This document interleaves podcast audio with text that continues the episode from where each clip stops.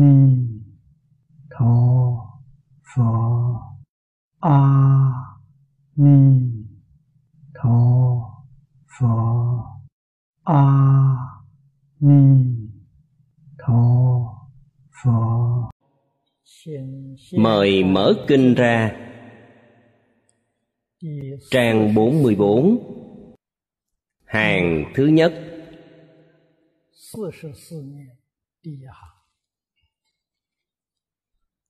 Phục hữu bất khả tư nghị.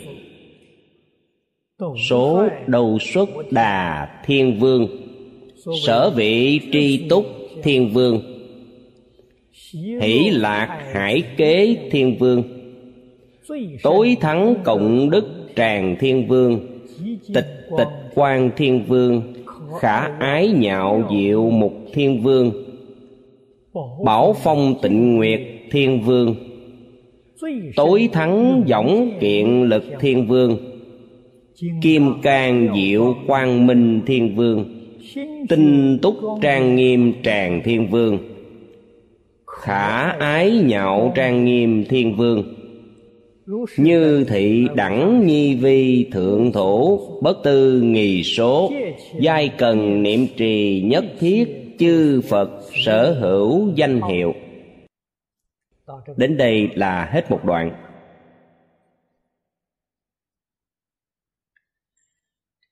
Câu thứ nhất. Nói về số lượng. Tượng trưng các loại đoàn thể. Đoàn thể này là cõi trời đầu xuất đầu xuất đà là tiếng phạn. Tiếng hoa dịch là hỷ túc.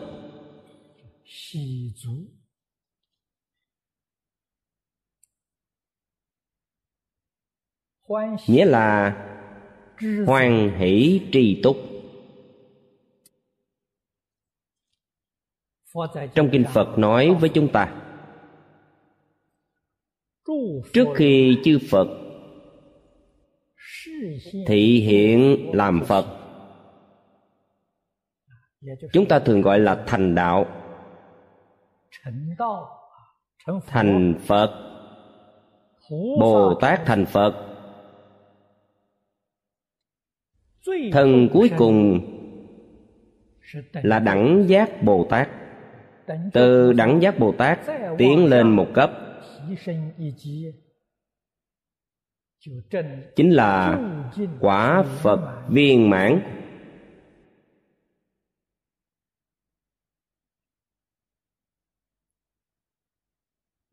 các vị bồ tát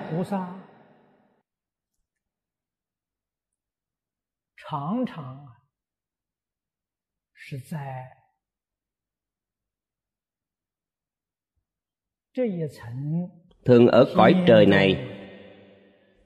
Giáo hóa chúng sanh.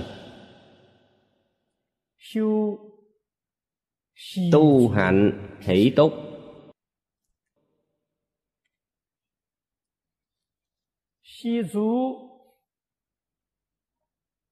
tiêu chuẩn của hỷ túc là gì? Có phải mọi việc đều vừa ý gọi là hỷ túc chăng? Nếu như dựa vào tiêu chuẩn này khó mà hành hỷ túc. Các vị hãy tỉ mỉ quan sát phật thích ca lúc đương thời hành đạo.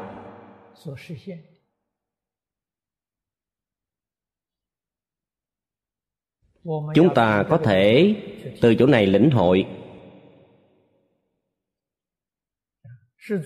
Thế tôn, về việc ăn uống mỗi ngày, ngài ăn ít hơn chúng ta. Một ngày chỉ ăn một bữa. Ăn vào buổi trưa buổi tối, ngồi thiền tịnh dưỡng dưới gốc cây là không còn mệt mỏi.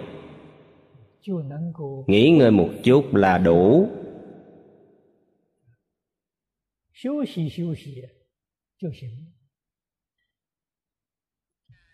Ba y một bát. Ngài cảm thấy đủ.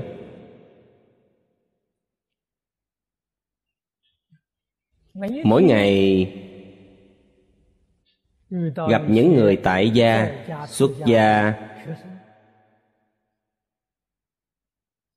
cùng họ nói chuyện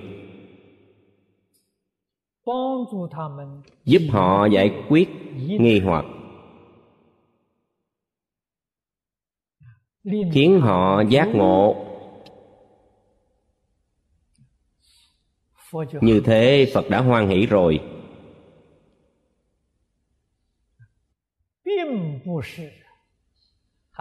không phải ngài sống sung túc. mọi việc đều như ý. không phải ý này.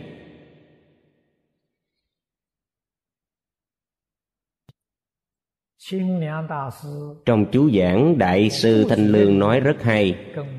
vui trong đạm bạc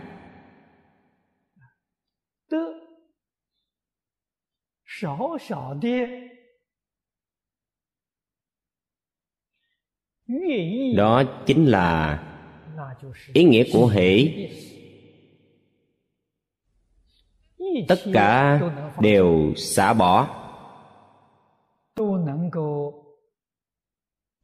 không tìm cầu chính là tri tốt cái gọi là hỷ túc từ việc hành đạo của phật thích ca, chúng ta có thể lãnh hội được.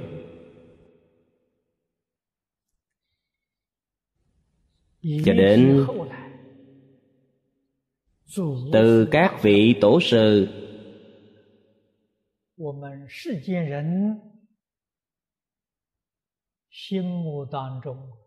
các vị tăng tu khổ hạnh mà chúng ta thấy.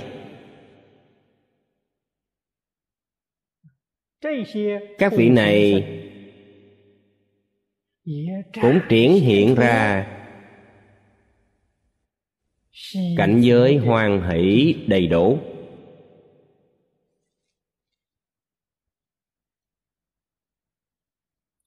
Chúng ta phải tỉ mỉ thể hội điều này. Phải biết học tập.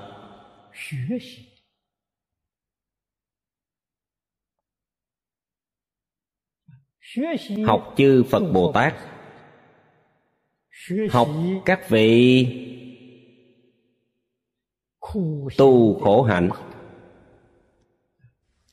Thực tế mà nói chúng ta cho rằng họ khổ hạnh.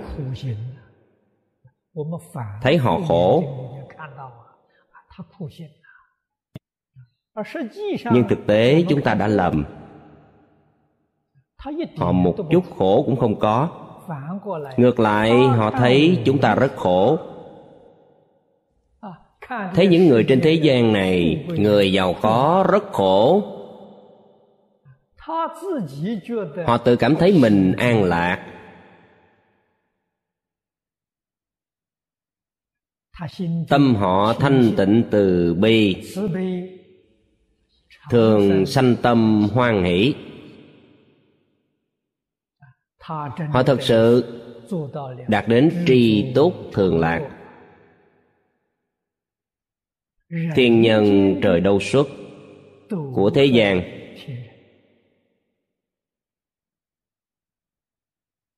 há chẳng phải như thế ư?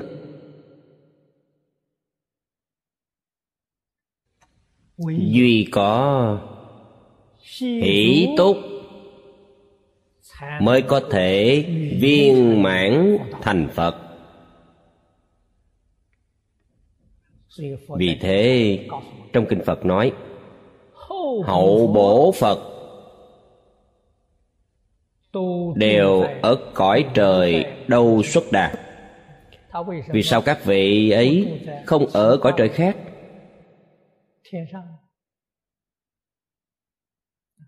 Cõi dục có sáu tầng trời cõi sắc mười tám tầng. Chỗ nào bổ xứ bồ tát cũng đều có thể ở. Vì sao các ngài không ở cõi trời tứ thiền họ lại ở cõi trời đâu xuất chúng ta nên hiểu đầu xuất là biểu pháp.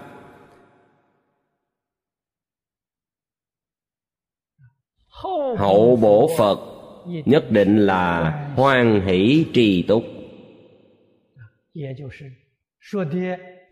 chính là thường sanh tâm hoan hỷ tri túc thường lạc. bồ tát như thế không lâu sẽ thành phật. Có lẽ quý vị sẽ hỏi bồ tát có chỗ nào biết đủ không? Có. Nhiều vị bồ tát phát tâm độ chúng sanh. Chúng sanh chưa độ hết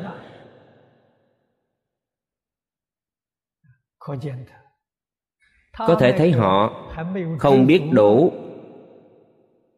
là vì người khác không phải vì mình.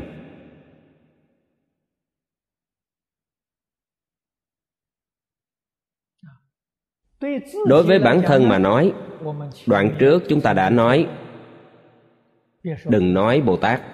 Người chứng sơ quả trong tiểu thừa đã lìa bốn tướng ngã chấp và pháp chấp đều đã đoạn hết.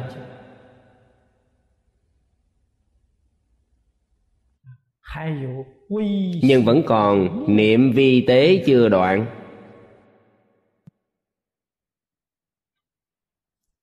Vì thế hỷ túc này còn thiếu sót. Những niệm vi tế này phải đoạn trừ mới gọi là tri tốt. Đây là ý nghĩa tượng trưng của từ đầu xuất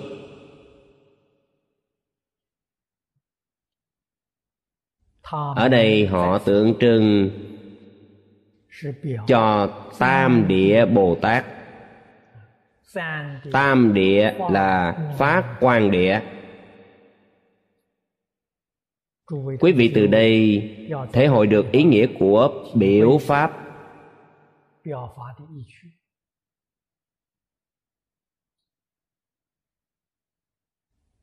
Có tri tốt mới phát quan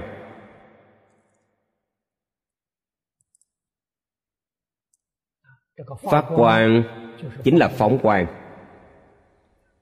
quan là gì? Chính là trí tuệ bát nhã vốn đầy đủ trong tự tánh. Vì thế có thể biết,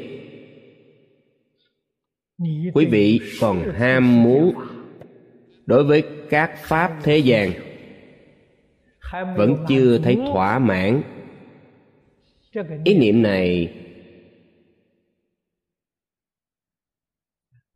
không những là hành vi là ý niệm này làm chướng ngại quý vị minh tâm kiến tánh. Chướng ngại vô thượng bồ đề. Việc này chúng ta phải rõ ràng.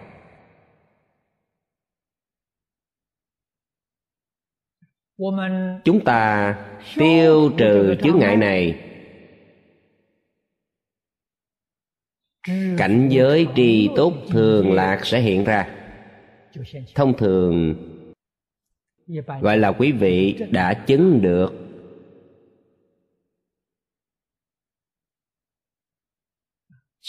Thế nhập cảnh giới này, vậy trong cuộc sống, ứng dụng như thế nào?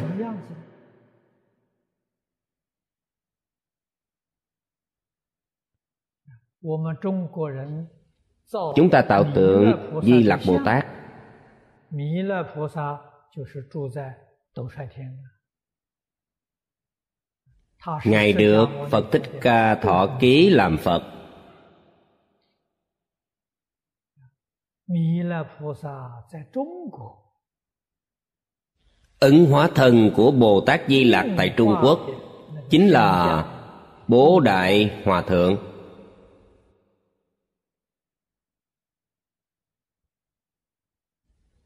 hòa thượng bố đại hiển thị cho chúng ta thấy sự tri túc thường lạc.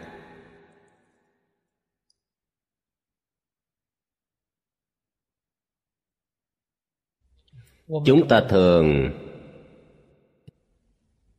đặt tượng bồ tát tại giữa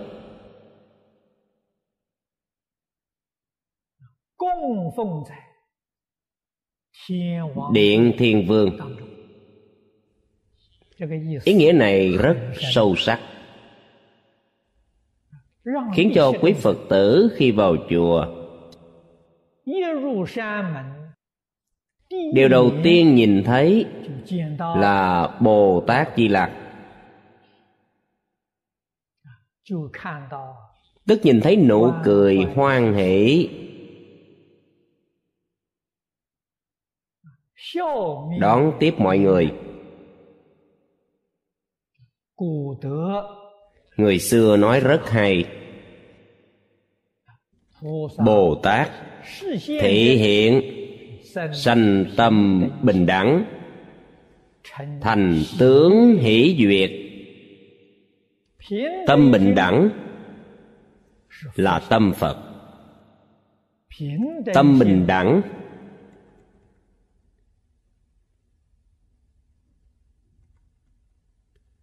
là chân tâm. Tướng hỷ duyệt là đại từ đại bi.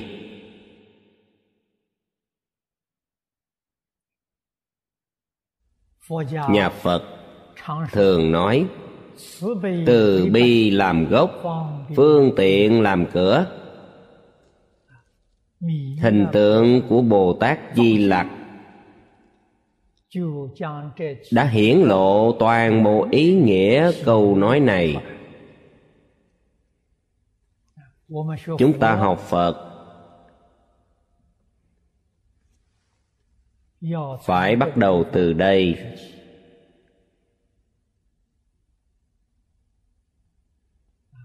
Bồ tát luôn mỉm cười với người.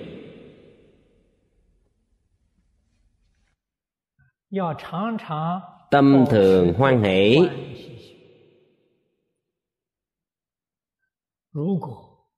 Nếu chúng ta có niệm sân si vậy thì không phải là bồ tát. Nên nhớ trong tâm hoan hỷ phải bình đẳng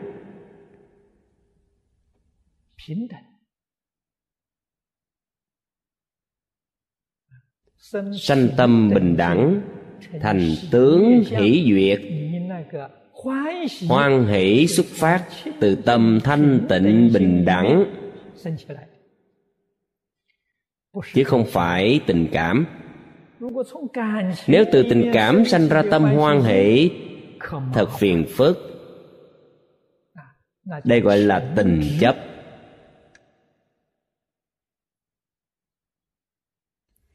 đó là sai lầm là phiền não. Không phải bồ tát. Tâm hoan hỷ của bồ tát di lặc. là từ tâm thanh tịnh bình đẳng sanh ra.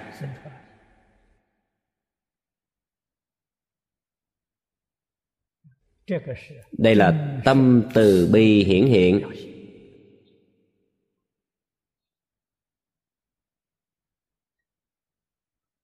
chúng ta phải học từ đây.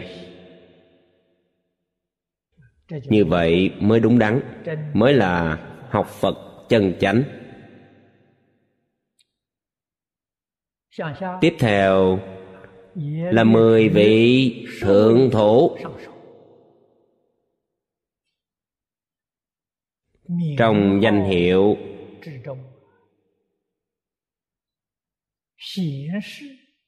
hiển thị hình tượng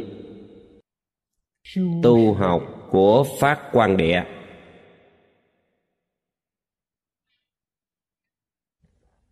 Cũng là hiện thị việc tu nhân chứng quả của tam địa bồ tát. Chúng ta xem vị thứ nhất, sở vị tri túc thiên vương tri túc là ý nghĩa của thiên vương cõi đầu xuất.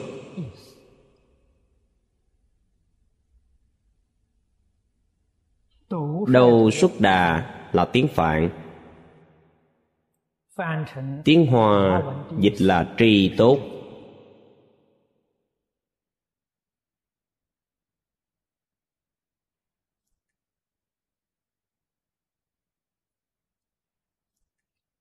vị này là nói chung. Chính vị ở sau là nói riêng.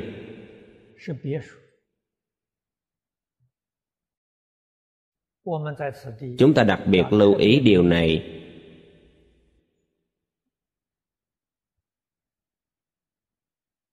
Ý nghĩa tri túc rất sâu rất rộng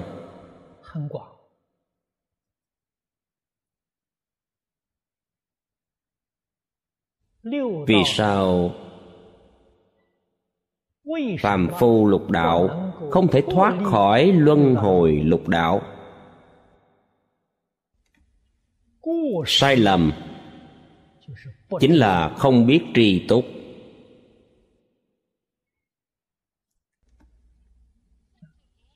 Chúng ta có thể thấy rằng người không biết tri túc niệm niệm.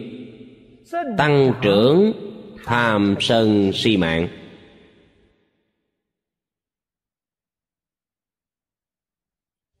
Chỉ có trì túc mới có thể chuyển phiền não thành bồ đề. Đức phật dạy chúng ta phải biết trì túc đối với tất cả pháp thế xuất thế gian. Trong thế pháp, đủ mặt là được rồi. Còn câu gì nữa?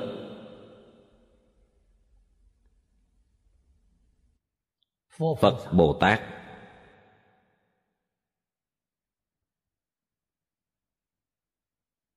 Cao tăng đại đức từ xưa tới nay. Đại đức bao gồm người cư sĩ tại gia.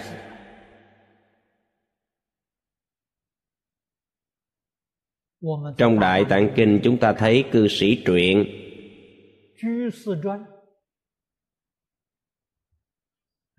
Nói về các vị tại gia tu chứng của các thời đại truyện thiện nữ nhân.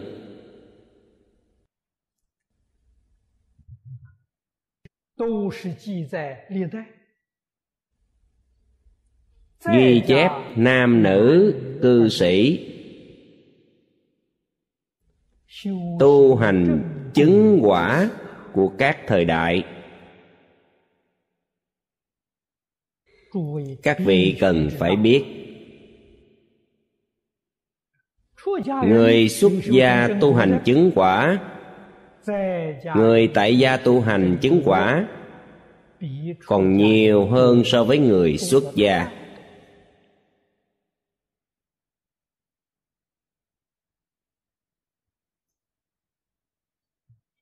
Người xuất gia có phật. Phật thích ca mâu ni là một điển hình. Người tại gia cũng có phật người tại gia cũng thành phật. Trong kinh chúng ta thấy, thời phật tại thế có cư sĩ duy ma cật. Cư sĩ duy ma cật là phật tại gia.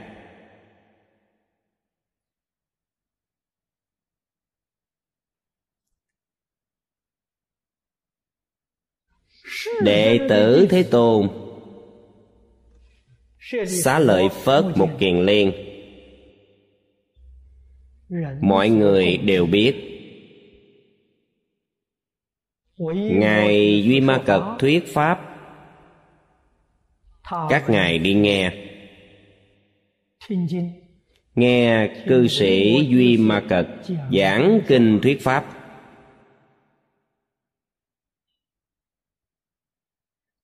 Cũng đảnh lễ tam bái nhiễu quanh ba vòng. Những người xuất gia tỳ kheo này thấy cư sĩ duy ma cật là làm lễ. Cũng giống như thấy phật thích ca mâu ni vậy.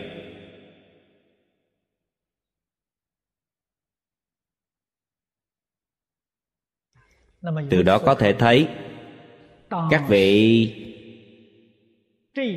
cao tăng đương thời. Người người đều khiêm tốn. Đối với người với việc với vật đều cung kính lễ nghĩa. Họ thể hiện như thế để người đời sau xem thời đại chúng ta, người xuất gia tu hành không được tinh tấn. Đây là sự thật.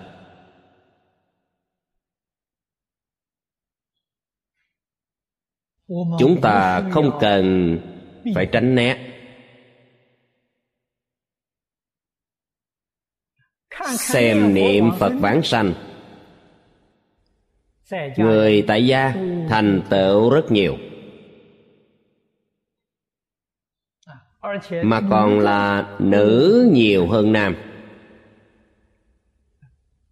Đây không phải sự thật hay sao? Vì sao người xuất gia lại không thành tựu nhiều như vậy? Hàng tại gia đối với tam bảo có tâm cung kính chân thành. trái lại người xuất gia tự cho mình xuất gia. Mặc lên y hoại sắc. cởi tâm. Cống cao ngã mạng. Cho rằng mình cao hơn người thường một bậc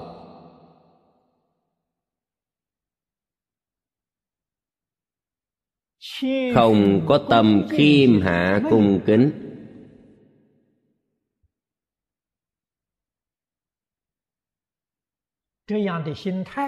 Cái tâm như thế này, hành vi như thế này, quý vị phải biết tạo nghiệp.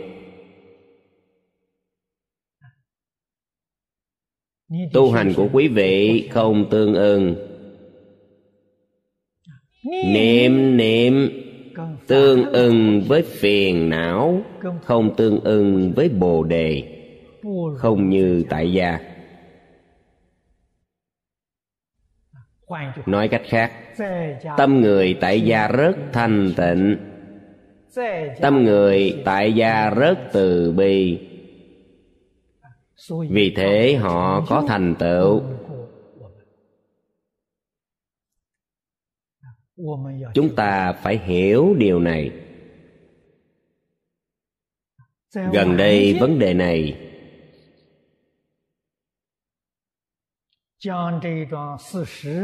được nói rất thấu đáo rõ ràng nhất.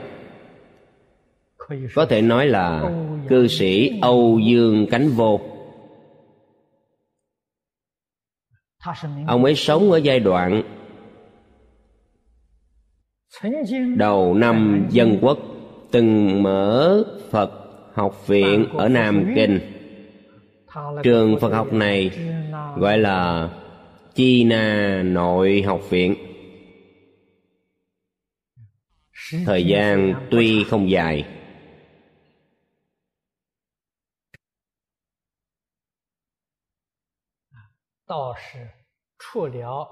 Nhưng đào tạo không ít nhân tài kiệt xuất.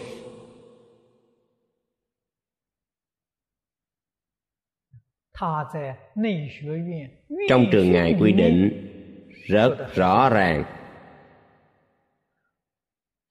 Phật pháp là sư đạo. sư đạo tức thầy giáo là lớn nhất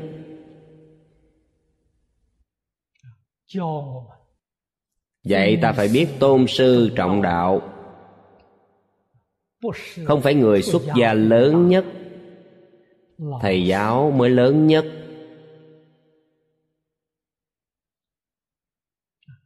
Không sai. Trong phật giáo ai lớn nhất? Hòa thượng lớn nhất. Hòa thượng là tiếng phạn tiếng hòa dịch là thần giáo sư.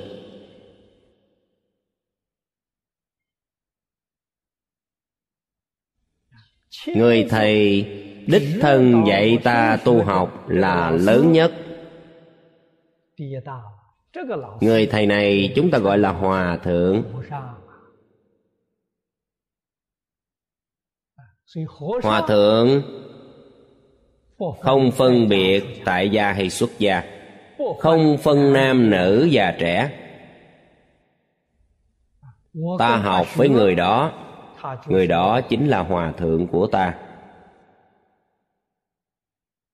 Giống như phần sau kinh này nói về việc thiện tài đồng tử đi tham vấn đức sanh đồng tử và hữu đức đồng nữ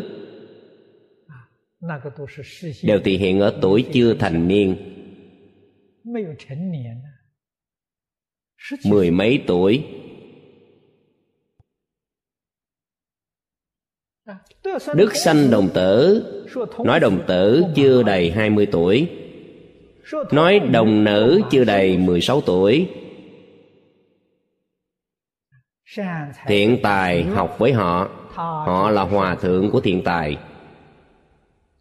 Thiện tài đồng tử, Xưng họ là hòa thượng.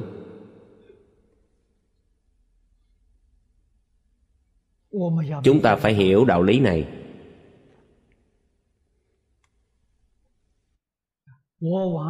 Ngày trước tôi xuất gia, cũng thọ qua tam đàn đại giới. Tôi về đài trung học với cư sĩ lý bính nam. Thầy lý là hòa thượng của tôi. tôi gọi ông ta là hòa thượng.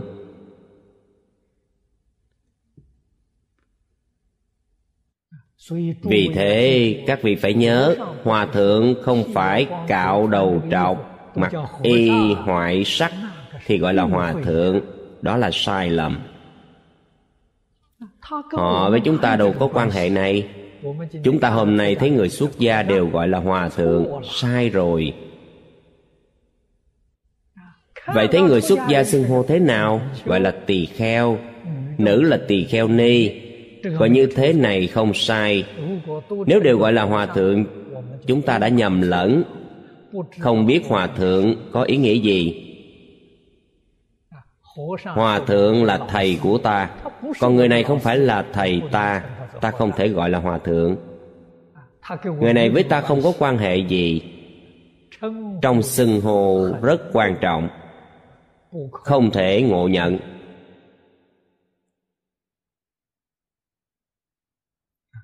Chúng ta thông thường gọi người này là tỳ kheo tỳ kheo ni. Xưng hô này không sai. Xưng người này là pháp sư. Được. Xưng hô như thế cũng được không thể gọi là hòa thượng. Bởi vì chúng ta với người này không có quan hệ thầy trò. Không thể gọi là hòa thượng.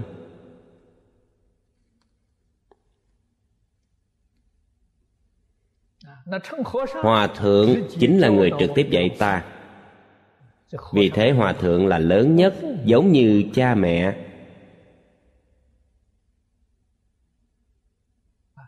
đây gọi là sư đạo.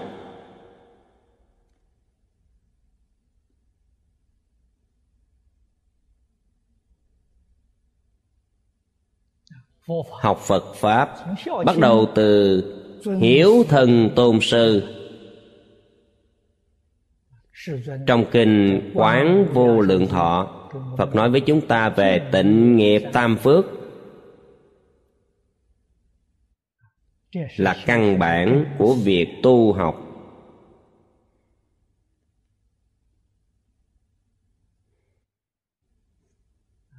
Đối với thế gian lẫn phật pháp chúng ta đều phải biết đủ. Ở trước đã nói với chư vị trong phật pháp chúng ta phải lựa chọn pháp môn thích hợp với căn tính mình. Thích hợp với hoàn cảnh sống của bản thân. Thì việc tu học mới dễ dàng. Mới nhanh chóng đạt được công phu.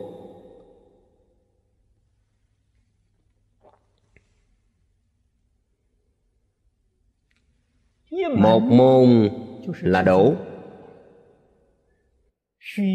chọn quá nhiều pháp môn. vậy là không tri túc. Có lẽ quý vị sau khi đọc kinh hoa nghiêm có nghi vấn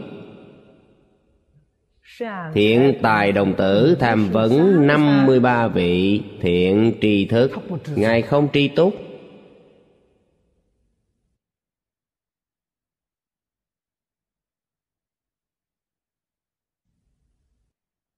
Việc này phải trả lời ra sao? ban đầu thiện tài đồng tử học với một vị thầy. Không phải với nhiều vị thầy. Thầy của ngài là bồ tát văn thù.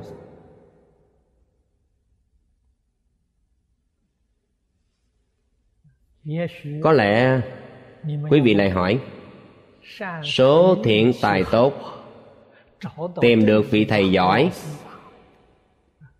chúng ta không sánh kịp. Chúng ta đi đâu tìm bồ tát văn thù làm thầy?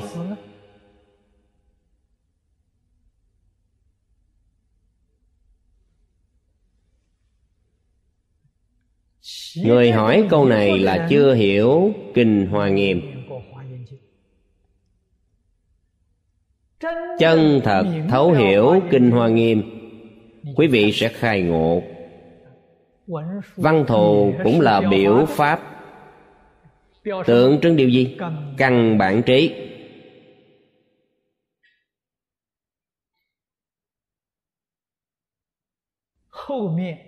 Năm mươi ba vị thiện tri ở sau tượng trưng hậu đắc trí toàn là biểu pháp. Như ở đây nói về chư vị thiên vương. Vậy đều là biểu pháp. Quý vị không thể hiểu một cách máy móc. Văn thù, tượng trưng cho căn bản trí. Căn bản trí phải học từ một vị thầy mới có được.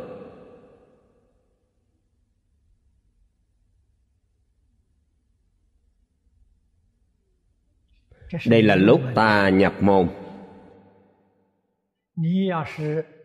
Nếu học nhiều pháp môn, thân cận quá nhiều thầy, quý vị sẽ thất bại, sẽ không thành tựu. Trong kinh này đức phật dạy, thiện tài đồng tử và 53 vị thiện tri thức này làm tấm gương tu học cho chúng ta noi theo. Thầy chỉ có một người. Học trò cũng chỉ có một người.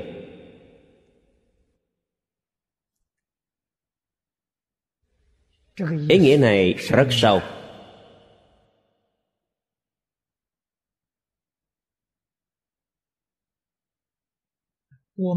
chúng ta thân cận một vị thầy học tư tưởng của một nhà. Vậy mới chuyên mới tinh không tạp. Hai người thầy dạy ta hai con đường. Ba người thầy dạy thành ngã ba đường. Bốn người thầy thành ngã tư. Quý vị biết đi đường nào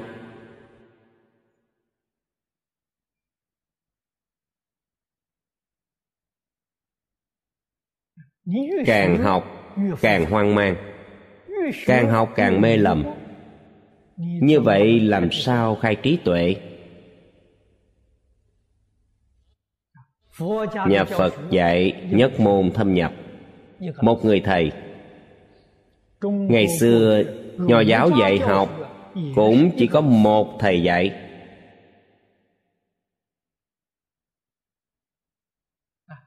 Cũng chỉ học một môn.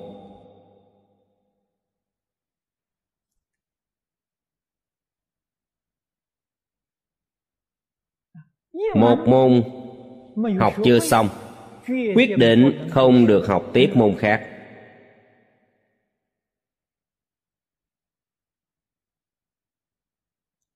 Dùng phương pháp này thành tựu căn bản trí của mình.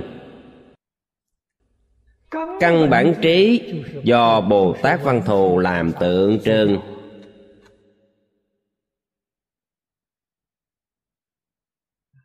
thành tựu căn bản trí. Căn bản trí là gì? Kinh bát nhã nói bát nhã vô tri. Vô tri là căn bản trí.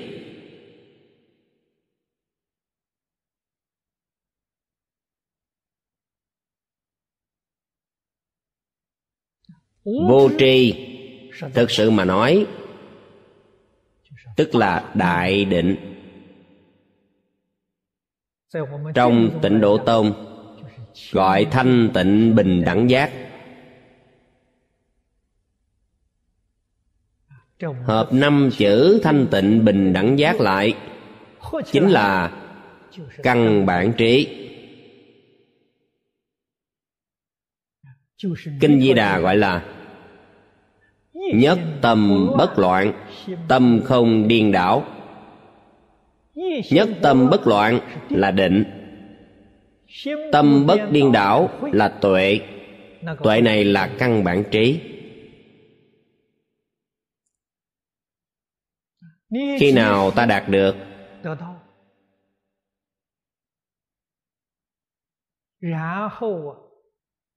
Thầy giáo mới cho đi tham học tham học là gì?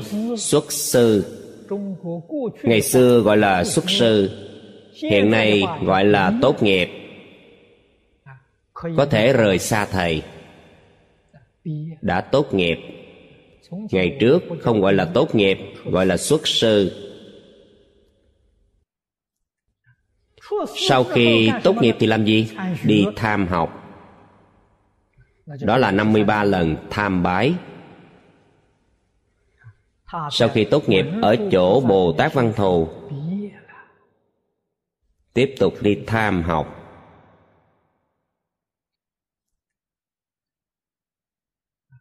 Tham học có nghĩa gì?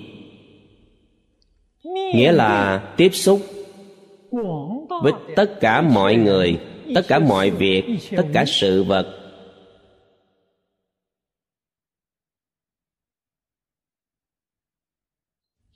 giống như trong thiền tông, tổ sư huệ năng nói,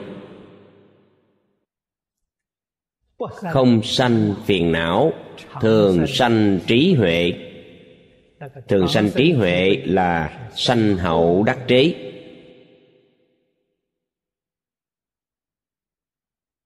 Vì thế 53 lần tham bái 53 vị thiện tri thức này tượng trưng cho tất cả người và vật chúng ta tiếp xúc hàng ngày. Tiếp xúc với những người này. Những người tiếp xúc. Họ làm nghề gì? Chúng ta hôm nay gọi là các ngành nghề khác nhau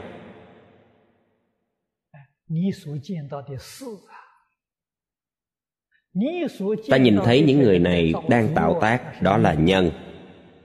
Lại thấy thọ dụng trong cuộc sống của những người này đó là quả. Nói cách khác hậu đắc trí từ đâu đến? Từ mọi sự vật mọi nhân quả mà ta tiếp xúc hàng ngày từ trong này mà khai ngộ không sanh phiền não, chỉ sanh trí tuệ. Ngài huệ năng nói, với ngũ tổ hoàng nhẫn, trong tâm đệ tử thường sanh trí tuệ. Đây gọi là 53 lần tham bái.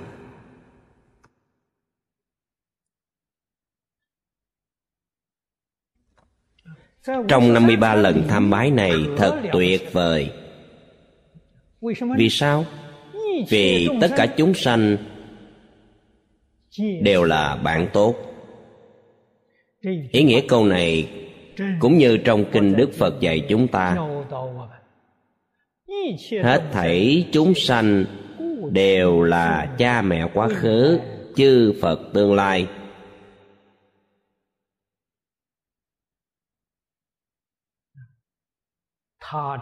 ngài khẳng định như vậy. đối diện với tất cả chúng sanh tất cả chúng sanh có quan hệ gì với ta là cha mẹ quá khứ của ta là chư phật tương lai là cha mẹ quá khứ. tâm hiếu trong ta phát khởi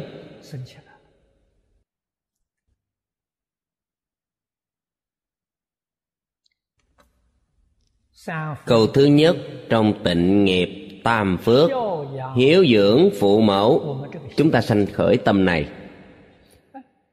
Họ lại là chư phật vị lai. Câu thứ hai phụng sự sư trưởng tâm này sanh khởi. Nói cách khác chúng ta lấy tâm chân thành hiếu kính xử sự đối nhân tiếp vật đây là bồ tát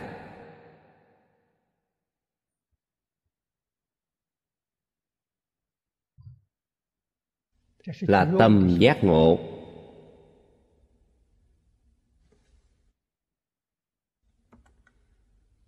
Nhìn lại, chúng sanh lục đạo không biết hiếu đạo.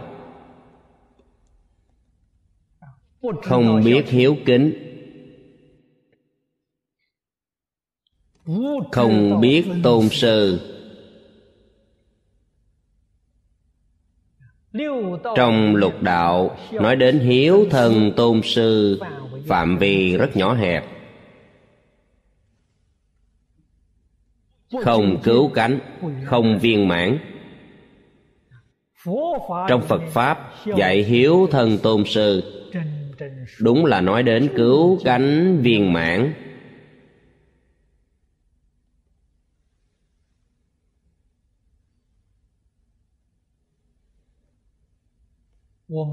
Chúng ta phải lãnh hội nhận thức khẳng định từ những chỗ này thì trong đời này thành tựu vô thượng phật đạo không khó.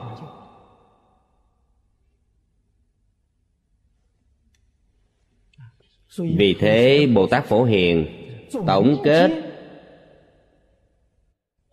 tu học kinh hoa nghiêm. Ngài nói lên mười điểm chính yếu. Tổng kết toàn bộ nghĩa kinh.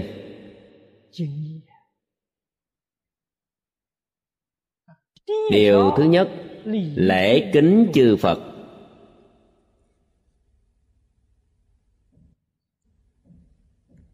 Chư phật là ai? Tất cả mọi người, mọi việc, mọi vật. Đây là chư phật.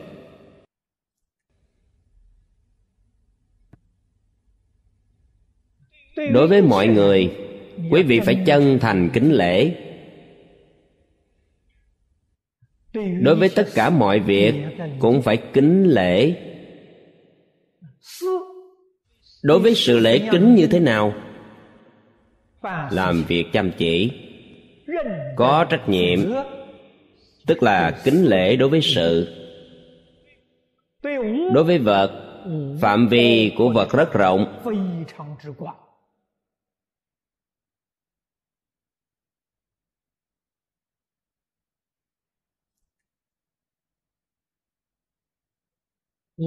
Vô tình là vật.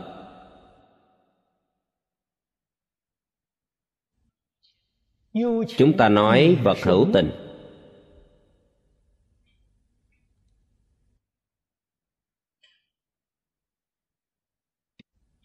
không những người là động vật. chúng ta gọi là hữu tình. có người là động vật. súc sanh cũng là động vật mắt thường chúng ta không nhìn thấy.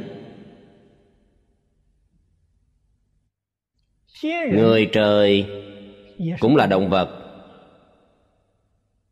Quỷ thần, địa ngục đều là động vật. Hôm nay chúng ta gọi chúng sanh hữu tình là động vật, phạm vi rất lớn. Ngoài lục đạo, thanh văn, duyên giác, bồ tát, phật đều nằm trong chữ vật này phạm vi của chữ vật này rất rộng. thập pháp giới y chánh trang nghiêm đều bao quát trong chữ này. chúng ta đều phải kính lễ.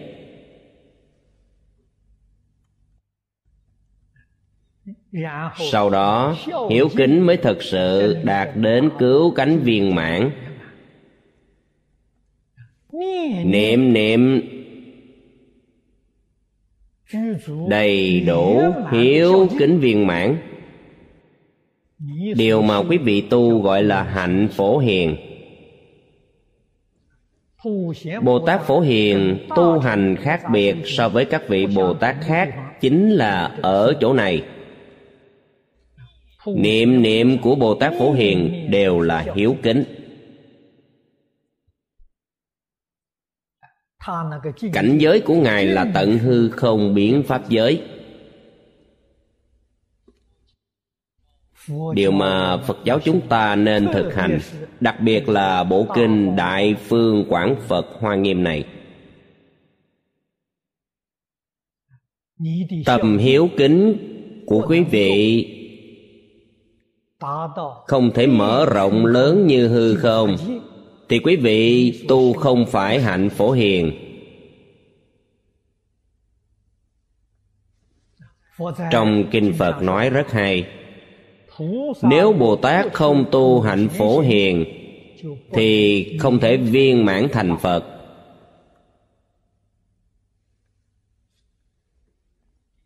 Quý vị hiểu câu này chăng? Câu kinh này quý vị rõ chưa? Học như thế nào mới giống phật? kinh vô lượng thọ. Kinh đại phương quảng phật hoa nghiêm. Kinh hoa nghiêm quá dài. Chúng ta đọc ở trước không biết ở sau nói gì. Giảng đến ở sau lại quên phía trước vì kinh văn dài quá, khó mà nắm bắt chỗ cốt tủy của tu hành. May mà bồ tát phổ hiền đã tóm tắt thành mười điều thập đại nguyện vương. Nhưng thập đại nguyện vương này cũng khó mà hiểu thấu. Vẫn là kinh vô lượng thọ tốt hơn kinh vô lượng thọ là cương yếu của kinh hoa nghiêm là tinh hoa của kinh hoa nghiêm. Dễ dàng đọc tụng dễ dàng thọ trì. Nếu có thể thông đạt từng câu chữ trong kinh vô lượng thọ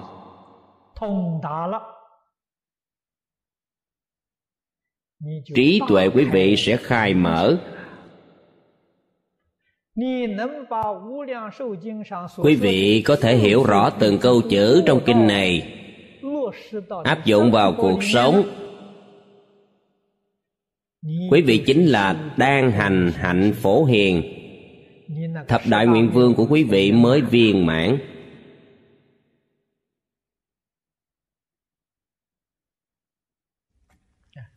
Quý vị với phật không khác phía trước đã nói, mặc dù không nhập được phần chứng vị, các vị cũng nhất định nhập tương tự vị. Nếu chứng tương tự vị, sẽ sanh về cõi cực lạc, cõi phương tiện hữu dư, không phải cõi đồng cư. Nếu như nhập phần chứng vị, nơi vãng sanh sẽ là cõi thật báo tràn nghiêm. Đây là thành quả mà chúng ta cần phải nỗ lực.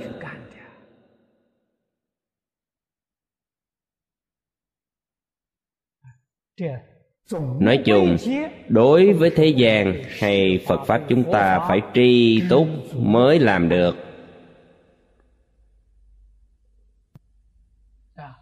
nếu không tri túc còn có tâm tham như vậy rất khó thành tựu. Vì thế hàm ý này phải suy xét kỹ mới hiểu được. Vị bồ tát thứ hai hỷ lạc hải kế thiên vương. Trong danh hiệu này đã nói lên cái diệu dụng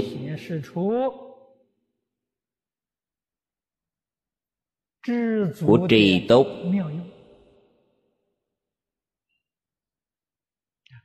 trì túc thường lạc.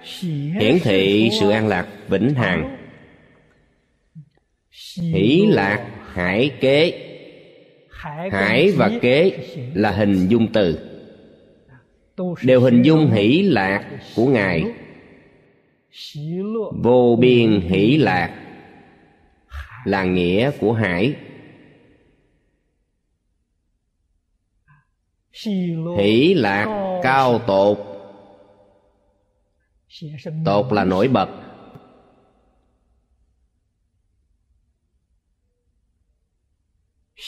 Hạnh cao.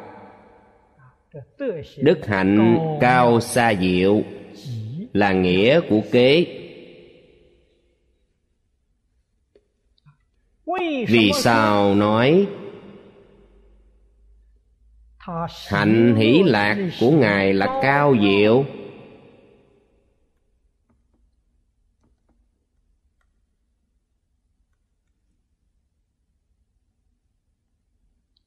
Các vị phải hiểu rõ ý nghĩa này.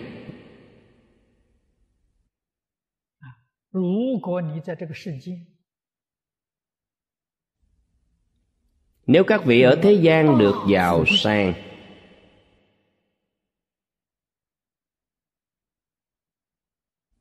mà sanh tâm vui thích thì không được coi là cao diệu.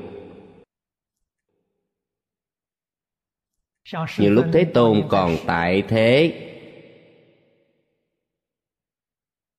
Ấn độ có 16 vị đại quốc vương.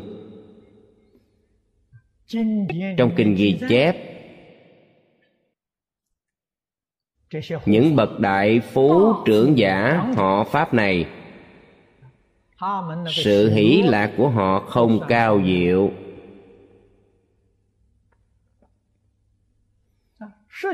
Phật thích ca hiển thị. Mỗi ngày ba y một bát.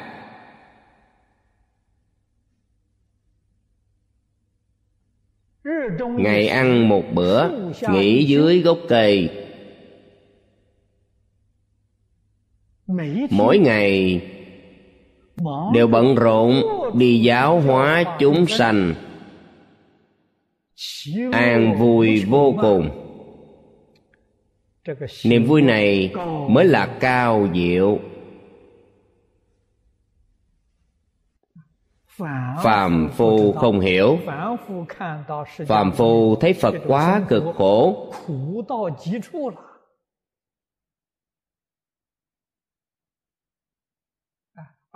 nhưng phật tự thấy mình an lạc đây là chân thật an lạc dục lạc trong thế gian không thể sánh được an lạc này sanh ra từ tự tánh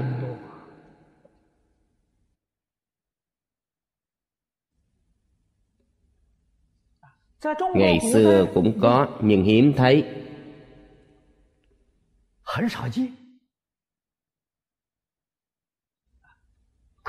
khổng tử có một học trò mà ông tâm đắc nhất tên là nhan hồi。khổng tử thường tán thán ông ta nhan hồi rất nghèo。qua cách nói của khổng tử chúng ta biết cảnh ngộ của ông. Một ống cơm, một gáo nước. Nghèo, đến nỗi ăn cơm không có chén. Vậy dùng cái gì múc cơm? Dùng tre đan thành bát. Dùng nó để múc cơm. Có thể thấy ông ấy rất nghèo. Chén đựng cơm cũng không có đến nỗi không có ly uống nước.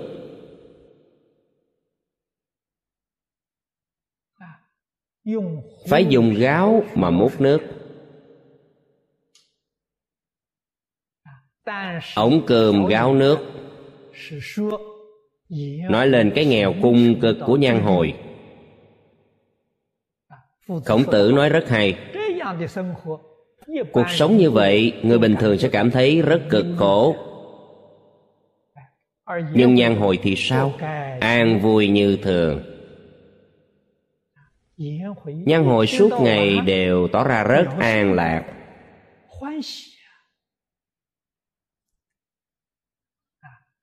Đây là nhân vật tượng trưng của nhà nho. Tri túc thường lạc ngày xưa lấy nhan hồi làm tượng trưng.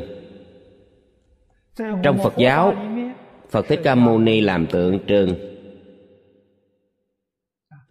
Cuộc sống như thế người thường chịu không nổi. Nhưng phu tử thấy không có gì đáng ngại. Bậc thánh ngược lại thấy an vui như thường đây mới gọi là hỷ lạc hải kế.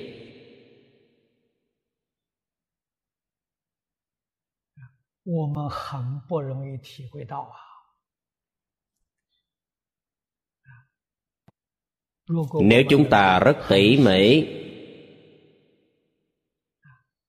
rất bình tĩnh để lĩnh hội quan sát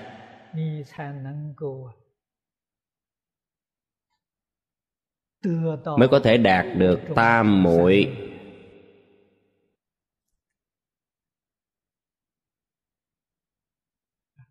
Tâm ý thù thiển quý vị không nhận ra không lãnh hội được.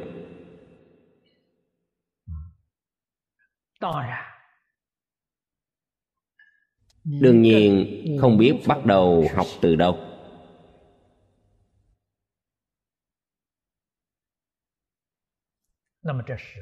đây là ngàn vạn lời nói. tổng kết quy lại.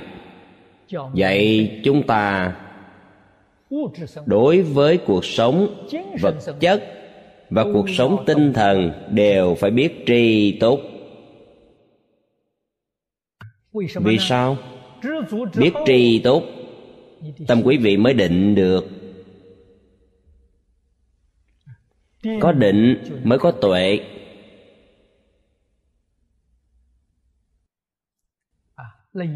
Kinh lăng nghiêm nói tịnh cực quan thông đạt.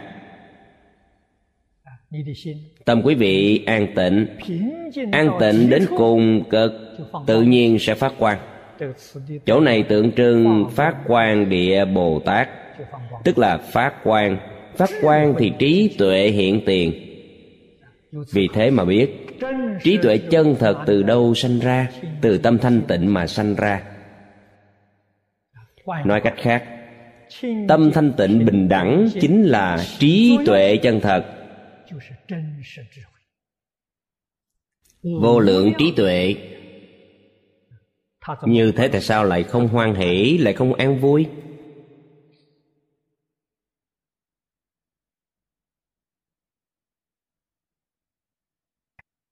Nếu nói từ trên sự tướng người thế gian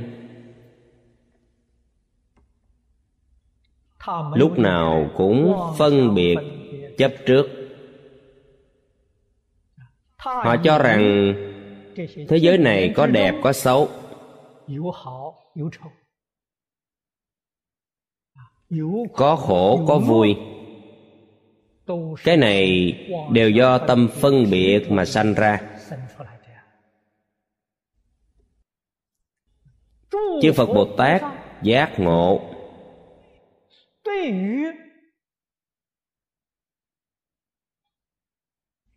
Đối với chân tướng của vũ trụ nhân sinh, đều thấu hiểu cũng như trong kinh kim cang nói, phàm sở hữu tướng, giai thị hư vọng, tất cả pháp hữu vi như giấc mộng phù du. Ngài hiểu tất cả hiện tượng đều bình đẳng.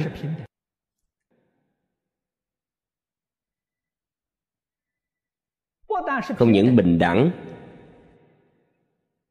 mà còn là hư vọng. Không những là hư vọng mà còn là liễu bất khả đắc. Vì thế, tâm hành của ngài đối với ngoại cảnh luôn thanh tịnh bình đẳng. Đó gọi là chân lạc, là chân tự tại. Tự tại còn có nghĩa sâu hơn làm chủ được ngoại cảnh mới gọi là tự tại. Kinh lăng nghiêm nói rất hay, nếu chuyển được cảnh, tức đồng như lai. Chư phật bồ tát có thể chuyển được cảnh, không bị ngoại cảnh chuyển. Đây mới là chân lạc.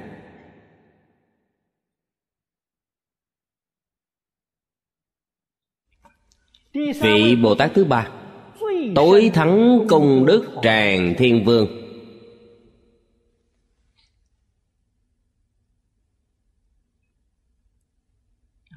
Công đức. Tu công có đức.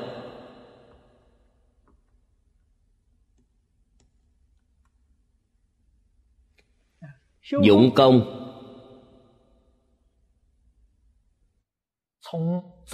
Căn bản mà nói là tam học lục độ. Đây là cách dụng công. Dụng công sẽ đạt được gì? Tam đức mật tạng. Đây là quý vị đạt được.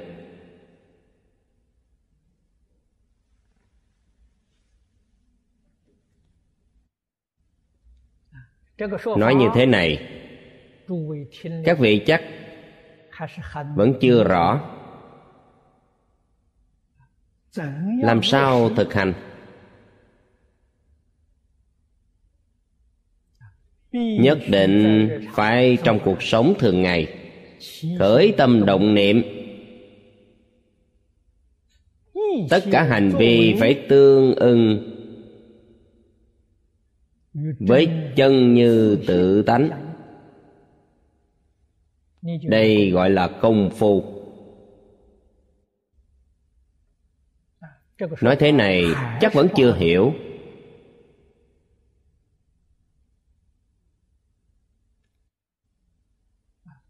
Chúng ta nói một cách đơn giản hơn, nói một cách dễ hiểu. Khởi tâm động niệm, tương ưng với giới định tuệ. Tương ưng với giới, ngày nay gọi là hợp lý, hợp tình, hợp pháp. Như thế gọi là tương ưng với giới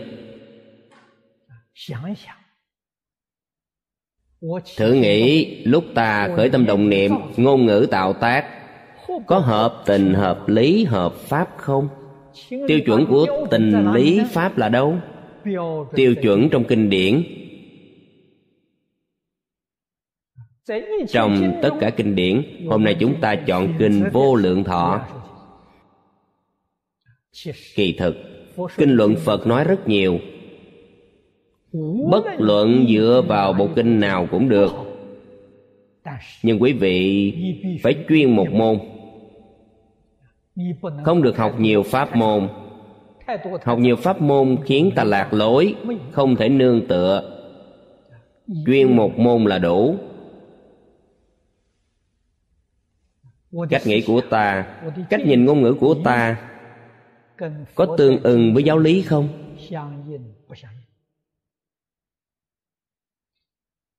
nếu tương ưng, tức là như lý, như pháp. Như lý, như pháp gọi là trì giới. Đây là giới học.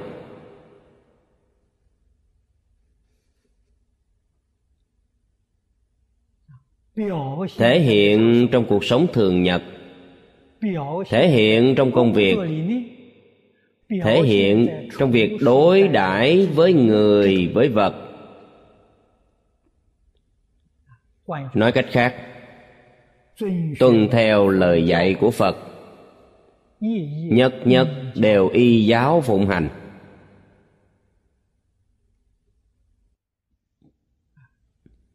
như trong chương thượng phẩm thượng sanh của quán kinh đại sư thiền đạo dạy chúng ta phật dạy ta làm, ta phải tích cực làm.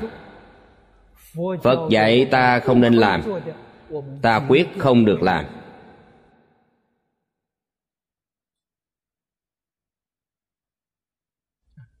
Đây gọi là trì giới.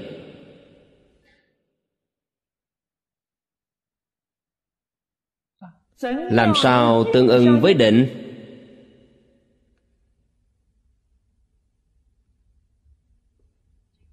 Kinh kim cang có hai câu rất hay. Không chấp các tướng như như bất động như thế là tương ưng với định. Cái gọi là không chấp các tướng. Quyết không để ngoại cảnh quyến rũ. Nghĩa là không chấp các tướng chúng ta hôm nay thấy cảnh liền khởi tâm động niệm. Như thế không được. Quý vị đã chấp tướng rồi.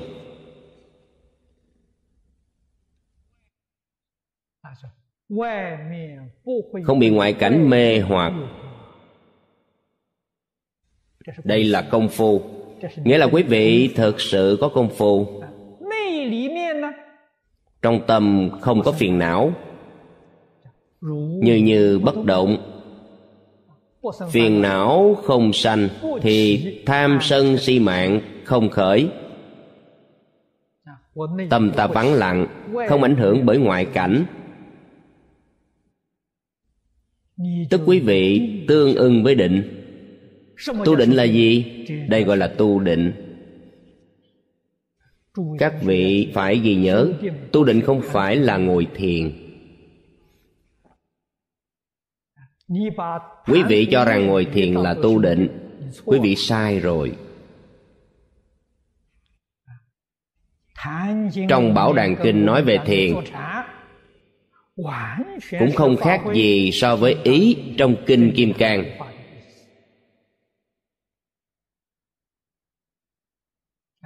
Thế nào gọi là thiền? Ngoài không chấp tướng gọi là thiền trong tâm an tịnh gọi là định. Lục tổ nói như vậy há chẳng phải hai câu chú giải trong kinh kim cang sao?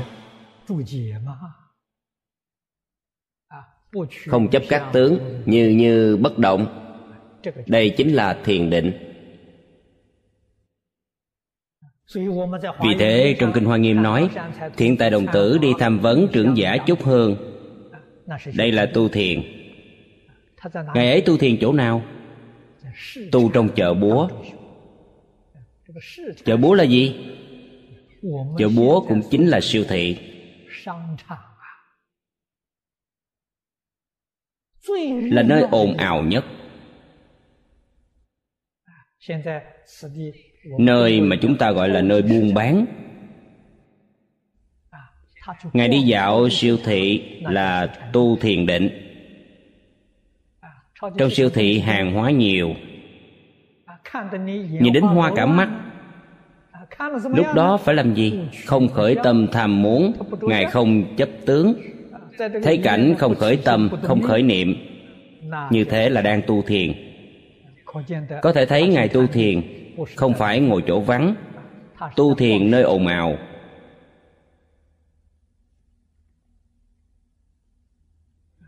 Phàm phu chúng ta cung kính loại người nào mỗi ngày ngồi thiền nhắm mắt không động đậy. Người này giỏi thật. Anh xem bảy ngày rồi mà chưa xuất định công phu đúng thật là cao. Chúng ta không biết người tu ngoài chợ bình thường tỏ ra cười giỡn không nghiêm túc nhưng sức định của người này lại vô cùng cao rất khó nhận biết. Người có công phu thực sự chúng ta nhìn không ra ngồi thiền bất động, chúng ta cho rằng công phu cao. Cái này chỉ là người sơ học. Ngày ngày ở ngoài chợ, như như bất động, đây mới thật sự cao. Chúng ta không biết được. Người tu hành cao không khác mấy so với chúng ta. Phàm phu chúng ta đi ngoài chợ, tham sân si đều khởi lên cái này thích thì khởi lên lòng tham. Cái kia không thích thì khởi lên sân hận. Ở chỗ ồn ào náo nhiệt mà tâm không động.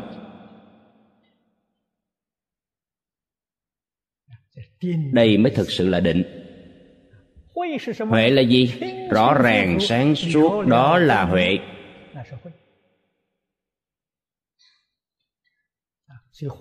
Vì thế trong kinh hoa nghiêm bồ tát dạy chúng ta định huệ tu ở đâu? Tu ở nơi ồn ào nhất. Quý vị thấy một cách rõ ràng minh bạch là huệ. Quý vị không bị ngoại cảnh mê hoặc. Tự mình có thể làm chủ bản thân đây là định. Định huệ song hành. Cũng gọi là phước huệ song tu phước là gì? Định là phước.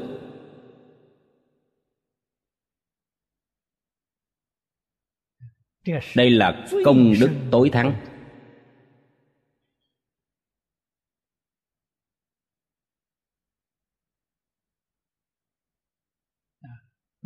Ứng dụng trong cuộc sống chúng ta. Tránh ác làm lành. Tam luân thể không tam luân nghĩa là không chấp tướng.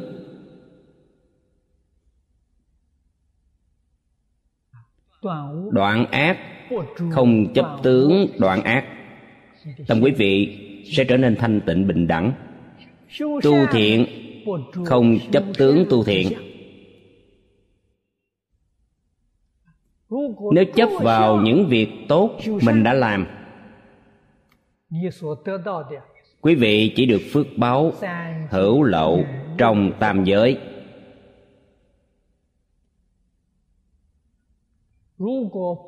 Nếu không chấp trước đoạn ác tu thiện, đây là công đức thù thắng nhất.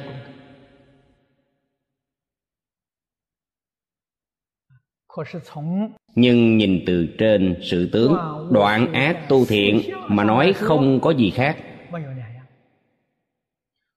nhưng từ dũng tâm thì bậc thánh và người thường không giống nhau. Người phàm tu phước, bậc thánh tích lũy công đức. Thánh nhân tu là công đức, phàm nhân tu là phước đức. Làm sao giống nhau được? Phía trước danh hiệu thêm từ tối thắng. Như thế các vị dễ hiểu hơn chưa? Công đức tràng tối thắng.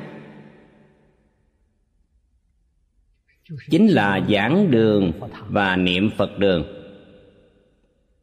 Không có gì thù thắng hơn. Giảng đường khiến chúng sanh phá mê khai ngộ.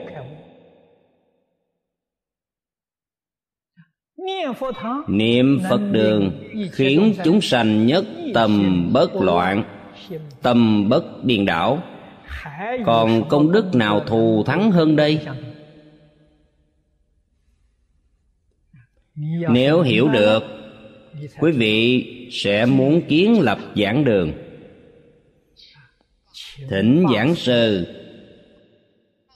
Đại đức cư sĩ giảng kinh thuyết pháp. Kiến tạo niệm phật đường. Lãnh đạo đại chúng cùng nhau tu học. Đây là công đức tràn thù tối thắng.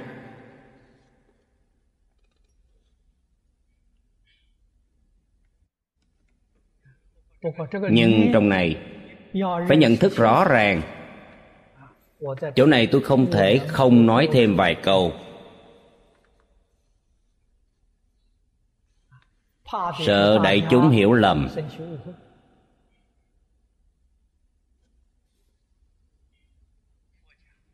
Trong nhà phật, bất luận đạo tràng nào cũng phải hiểu một môn thâm nhập trường thời huân tu. Quý vị mới có thể thành tựu.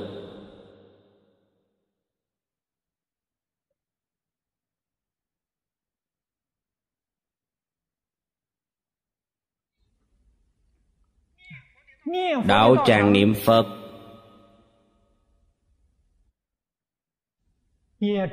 Chỉ nên có một nghi thức niệm phật cũng chỉ nên có một âm điệu.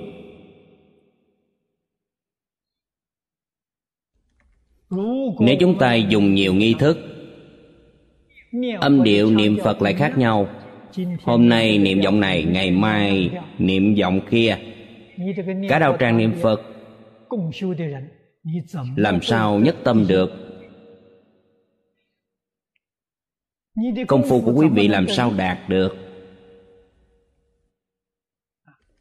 Vì thế vị pháp sư hướng dẫn đạo tràng hoặc giả cư sĩ hướng dẫn đạo tràng nên chỉ một người.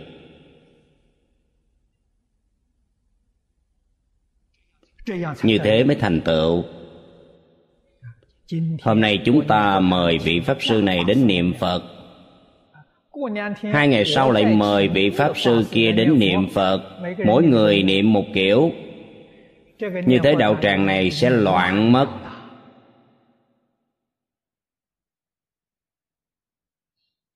việc này khó. Mời pháp sư giảng kinh. tôi chỗ này có giảng đường. Hôm nay mời người kia đến giảng kinh di đà lần sau lại mời pháp sư nọ đến giảng kinh kiềm càng làm cho thính chúng hồ đồ.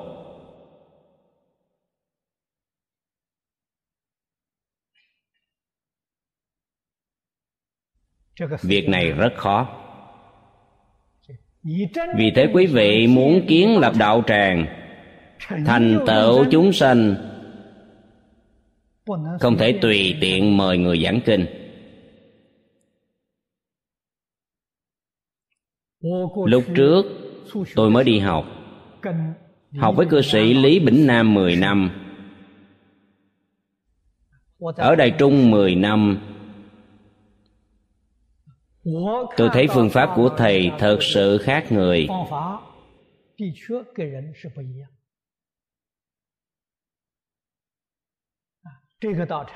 Đạo tràng chỉ mình thầy lãnh đạo. Thầy dạy mọi người niệm phật. Không mời bất cứ người nào đến hướng dẫn đồng tu liên xã niệm phật. Chưa từng. nhiều nhất một năm thỉnh thoảng tu phật thất mời một vị thầy đến chứng minh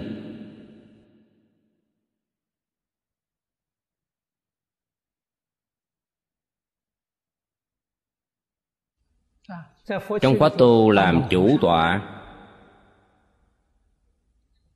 còn chỉ dẫn đại chúng vẫn là thầy. Đại chúng đều là học trò của thầy, đều do thầy thường ngày đào tạo ra.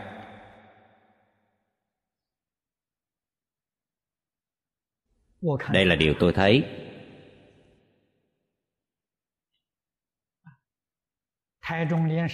thư viện từ quan mỗi tuần giảng kinh. Có rất nhiều pháp sư, đại đức tham gia. Ông đều đi đảnh lễ các thầy. Đi lễ lại. Cúng dường. Có lúc mời các thầy ấy đi ăn nhưng chưa bao giờ mời các vị ấy giảng kinh. Không những không mời pháp sư đến giảng kinh, kể cả việc mời đi khai thị cũng không.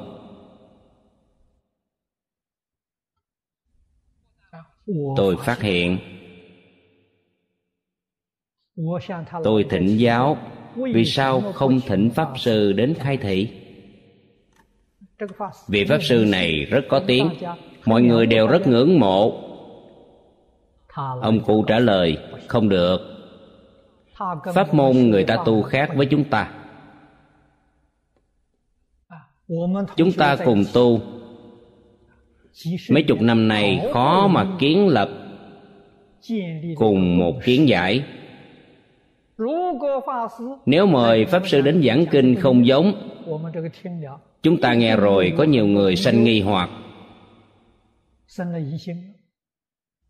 khởi lòng nghi. Sau đó không biết phải mất bao nhiêu thời gian bao nhiêu công sức mới kéo anh ta về lại được. Đó là tự tìm phiền não. Đây mới thật sự là thiện tri thức. thật sự vì đại chúng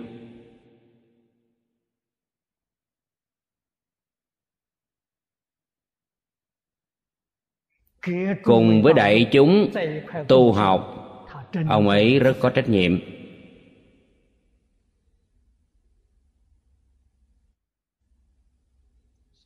Vì thế chúng ta mới hiểu được người xưa từng nói thà động ngàn sông nước không động đạo tâm người. Ngày xưa các vị cao tăng hiểu đạo lý này. Vì thế có thể mời. Ngày nay, người xuất gia không hiểu đạo lý này. Thật khó. Quý vị mời quý thầy giảng kinh. Quý thầy giảng một mạch. Không để ý đến quý vị. Nếu quý vị tu tịnh độ tông họ thì lại học thiền tu mật tông. Họ giảng mật tông và thiền hay hơn niệm phật. quý vị nghe rồi làm thế nào? Rốt cuộc nên học thiền hay tu mật tông? Hay là tiếp tục niệm phật làm quý vị rối loạn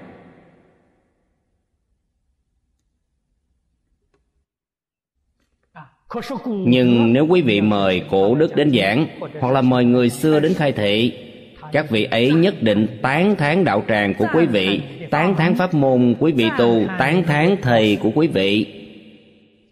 Tăng trưởng niềm tin cho quý vị. Như thế mới thực sự là có lợi cho quý vị không phá hoại. pháp sư như thế đương nhiên có thể mời. Đương nhiên không có vấn đề đây là kiến thức căn bản. Nhưng người hiện nay không có nhân phẩm này, nên chúng ta cảm thấy rất khó khăn. Chúng ta hiểu được đạo lý này, biết được nguyên lý này. Vì thế, trước đây tôi giảng kinh ở hồng kông năm 1977 20 năm trước. Tôi ở đó giảng kinh lăng nghiêm. Pháp sư thánh nhất đến nghe tôi giảng kinh, nghe liên tục mấy ngày, nghe rất hoan hỷ. Ông ấy tham thiền. Còn tôi niệm phật. Tuy giảng kinh lăng nghiêm, tôi cũng quy kết lăng nghiêm về tịnh độ.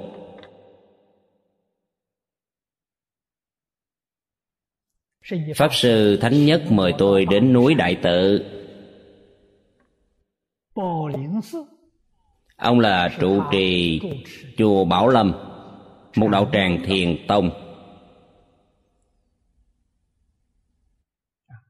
Tôi đi tham quan thấy quý thầy dụng công ngồi thiền. Tôi rất vui. Lúc đó, chùa có hơn bốn mươi người xuất gia. Còn có vài vị tăng nước ngoài.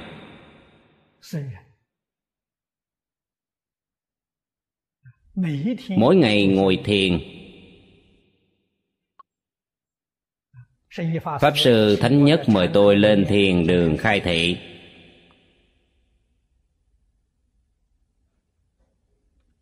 Tôi tán thán pháp sư thánh nhất. Tán thán đạo tràng chùa bảo lâm. Tán thán mọi người hòa thuận đồng tu.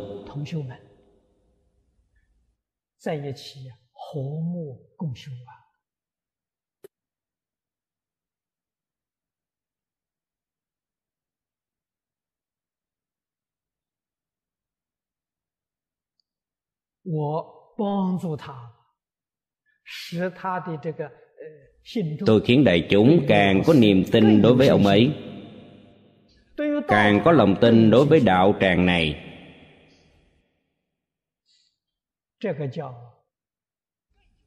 đây gọi là tán thán tam bảo.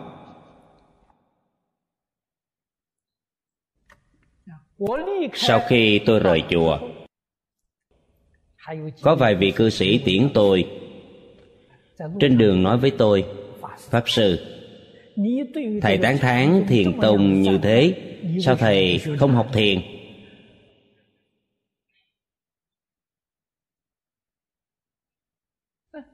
Họ là đạo tràng gì? Chúng ta tán thán pháp môn đó. Chúng ta không thể nói, ông tham thiền rất không dễ, khó mà khai ngộ, không bằng niệm phật người ta đã tham thiền hai mươi mấy năm. Mấy câu nói của tôi phá hoại đạo tràng người ta. Như thế là tạo nghiệp. Vì thế không thể làm như thế. Chúng ta phải hiểu lý lẽ, phải biết nói như thế nào. Vì thế khi các vị đồng tu này hỏi, thiền tốt như vậy, sao thầy không tham thiền đi niệm phật? Tôi chỉ có nói, chúng tôi không có căn cơ tham thiền căn cơ của các vị cao hơn chúng tôi. Chúng tôi không bằng các vị, chỉ còn cách niệm phật vãng sanh.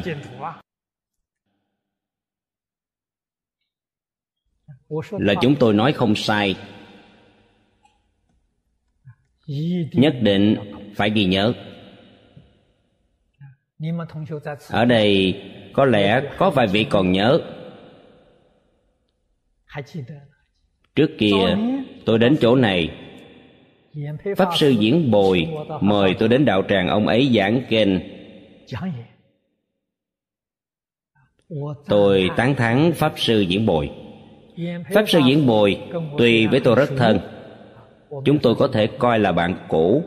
Pháp môn tu của ông và tôi không giống. Ông tu di lặc tịnh độ. Cầu sanh cõi trời đâu xuất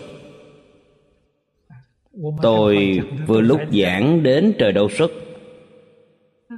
tôi lại tu pháp môn tịnh độ cầu vãng sanh về tây phương cực lạc. Nhưng tôi đến đạo tràng của ông ta hết mình tán dương duy thức pháp tướng tán dương đầu xuất tịnh độ khuyên phật tử chăm chỉ theo pháp sư tu học còn pháp môn của mình một chữ tôi cũng không nhắc đến.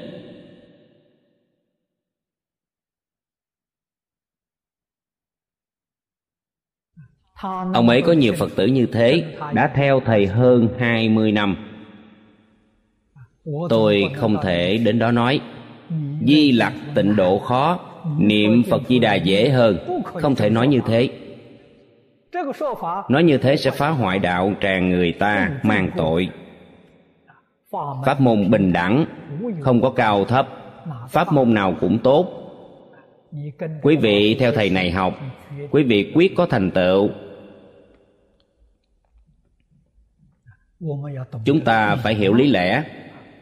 Vì thế chúng tôi đến rất nhiều nơi.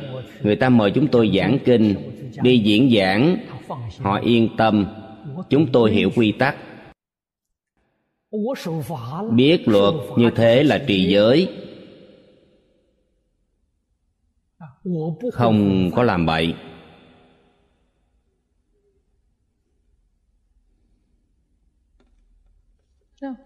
Không những chúng tôi hiểu đạo lý này, còn biết cách kết duyên. Chúng tôi đến đạo tràng người khác giảng kinh hoặc giả đi diễn giải. Rất nhiều phật tử cúng dường. Chúng tôi đều đem cúng dường lại cho thầy trụ trì. Chúng tôi với thầy trụ trì kết pháp duyên, không đem đi. Vì thế rất nhiều đạo tràng thích mời chúng tôi đến thuyết giảng. Vì sao? Có lợi cho họ không có hại. Chúng tôi không lôi kéo phật tử của họ, cũng không nhận tiền của người ta. Như thế là đã kết pháp duyên rồi. Không những kết duyên với đạo tràng này, đạo tràng khác thấy vậy cũng hoan hỷ, cũng muốn mời đến giảng kinh. Nếu chúng tôi đến đó giảng kinh, lại lôi kéo phật tử, lại nhận tiền cúng dường đạo tràng này nhìn thấy là sợ, lần sau sẽ không dám mời nữa. Không những đạo tràng này đoạn tuyệt, đạo tràng khác nghe nói, ôi, cái pháp sư này lợi hại thật lùi kéo hết phật tử của người ta, lại lấy tiền của phật tử cũng mang đi, không có chỗ nào dám mời ta đi giảng nữa. Pháp duyên cũng vì thế mà tuyệt đức. Chỗ này, quý vị phải tin tưởng hiểu rõ. Phải biết làm thế nào để thành tựu công đức tràn tối thắng.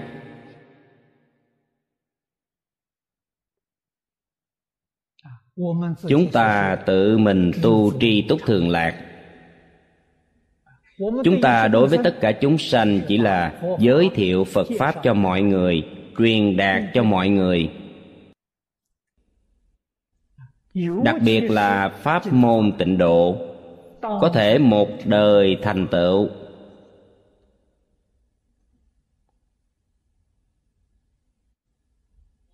Chúng ta truyền bá càng rộng, càng tốt.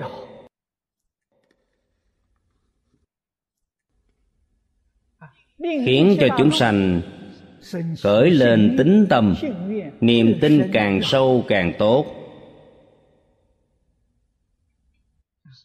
Hy vọng mọi người đều có thể thực tu.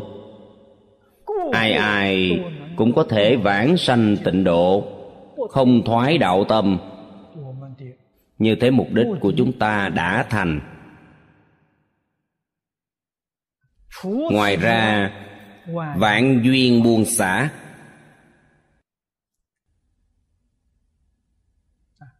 Như thế này mới đúng pháp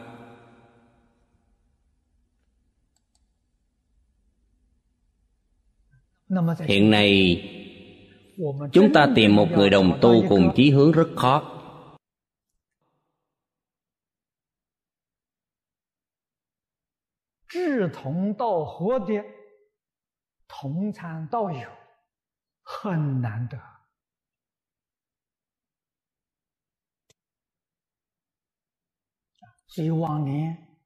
Ngày trước cư sĩ Lý Bỉnh Nam mở lớp chuyên về Phật học.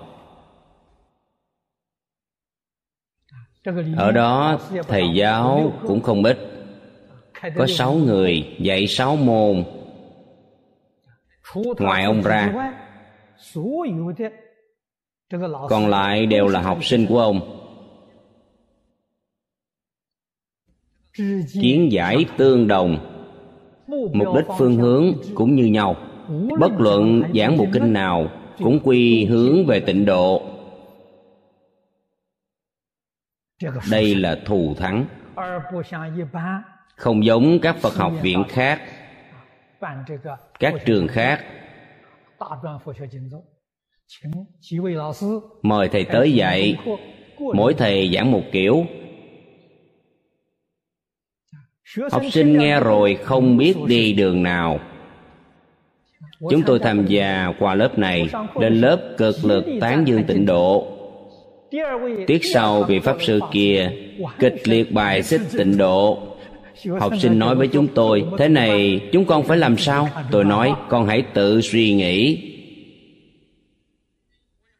Thầy không thể nói thầy đó giảng sai.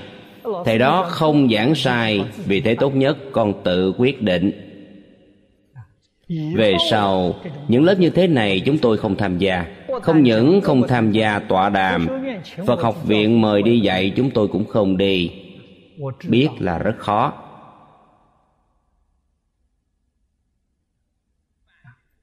Mở một lớp phật học thành công là khó.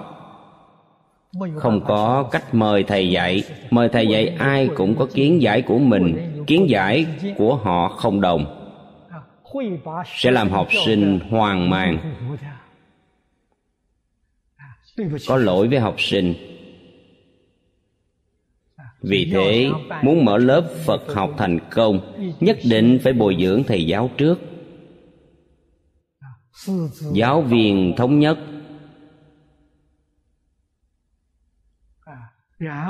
Sau đó những người này cùng nhau hợp tác mới mở lớp phật học viện như thế mới thành công.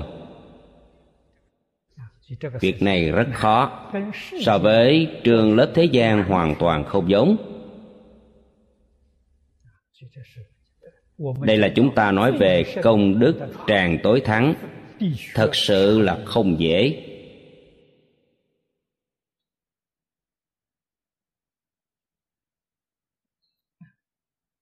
Vị thứ tư tịch tịnh quan thiên vương.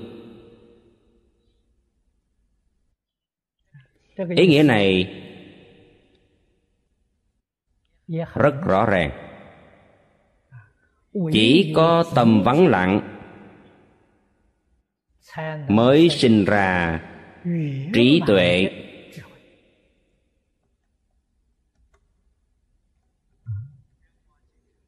Kinh nhân vương phân bồ tát ra làm năm bậc. Năm bậc này đều lấy nhẫn làm tượng trưng.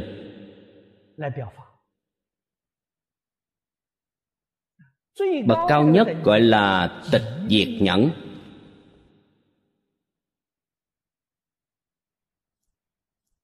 Tịch diệt nhẫn trong kinh nói thuộc cấp bậc nào?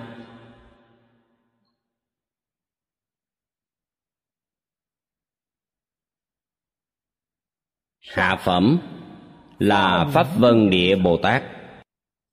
Thập địa bồ tát. Trung phẩm là đẳng giác bồ tát. Thượng phẩm là quả vị như lai. Nhẫn thấp hơn so với chỗ này một bậc. Các vị cũng đã biết, gọi là vô sanh pháp nhẫn. Vô sanh pháp nhẫn, hạ phẩm là thất địa bồ tát, trung phẩm là bát địa bồ tát, thượng phẩm là cửu địa bồ tát.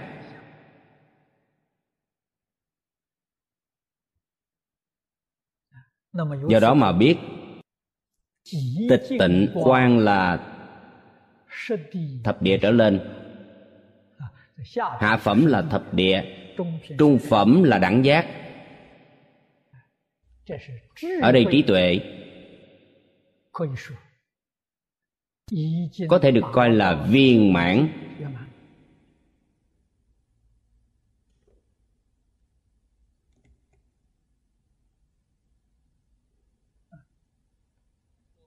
Chúng ta biết sự thật này.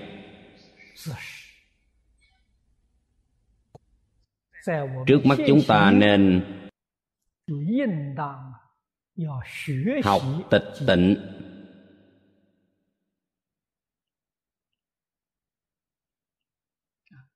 Học ở đâu? Bắt đầu từ tĩnh lặng thực tế mà nói, phương pháp này cũng tương đồng với nghĩa giải kết.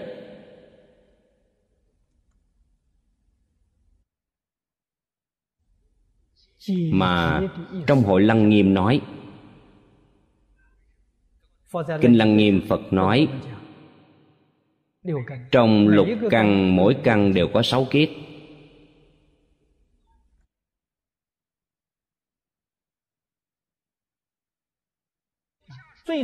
đầu tiên tu từ chỗ động và tĩnh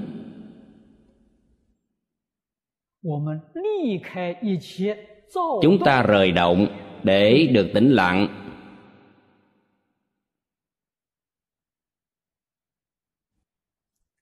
Bắt đầu từ đây.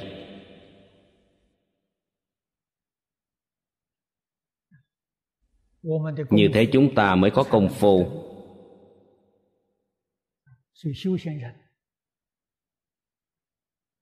tâm quý vị làm sao an tịnh được? để tâm vắng lặng. mới có thể cảm nhận được cảnh giới thanh tịnh. xa rời cảnh huyên náo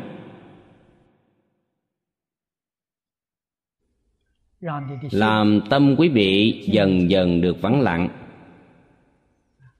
dần dần có thể rời xa ngũ dục lục trần.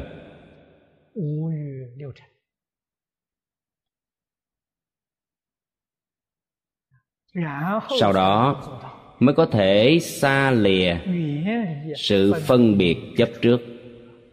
Chúng ta hôm nay giảng xa lìa phân biệt chấp trước. Thực tế mà nói là rất khó.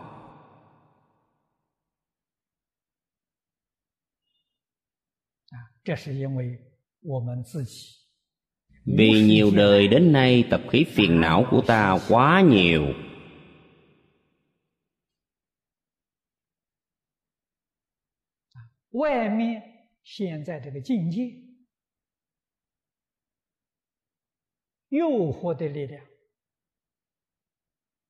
những thú vui bên ngoài so với ngày trước nhiều vô kể bên ngoài thì có cám dỗ.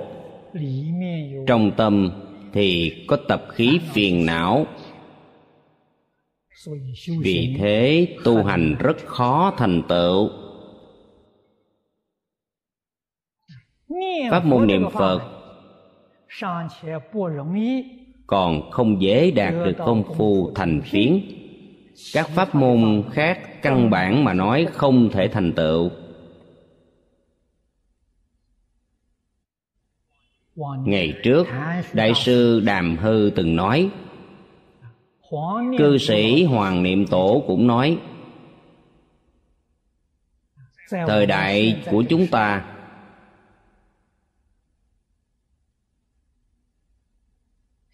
tu thiền không những không khai ngộ, cảnh giới định cũng không đạt được quý vị dù có thành tựu quả báo cũng chẳng qua chỉ đến tứ thiền mà thôi thoát không nổi tam giới. Học giáo môn. Quý vị không thể đại khai viên giải. Học mật tông cũng không đạt được tam mật tương ưng vì thế khuyên quý vị nên thành tâm niệm phật. Cầu đới nghiệp vãng sanh. Đây là điều hiện nay chúng ta thực hiện được. Cuối cùng cũng quy kết về tịnh độ. Chúng ta phải biết thâm ý này. Sau đó quyết tâm niệm phật chúng ta đời này có thể được cứu. Nhưng đối với lý luận cảnh giới pháp môn tịnh độ, phải hiểu rõ. Không hiểu rõ, quý vị sẽ có nghi hoặc. Có nghi hoặc thì sanh chướng ngại. Mỗi ngày nghiên cứu giáo lý mục đích là gì? Không ngoài giúp ta đoạn nghi sanh tính. Tăng trưởng tâm thành kính, tâm thanh tịnh. Sau đó chúng ta mới đạt được công phu. Hết giờ rồi, hôm nay chúng ta giảng đến đây. A ni tho pho a 弥陀佛阿弥陀佛。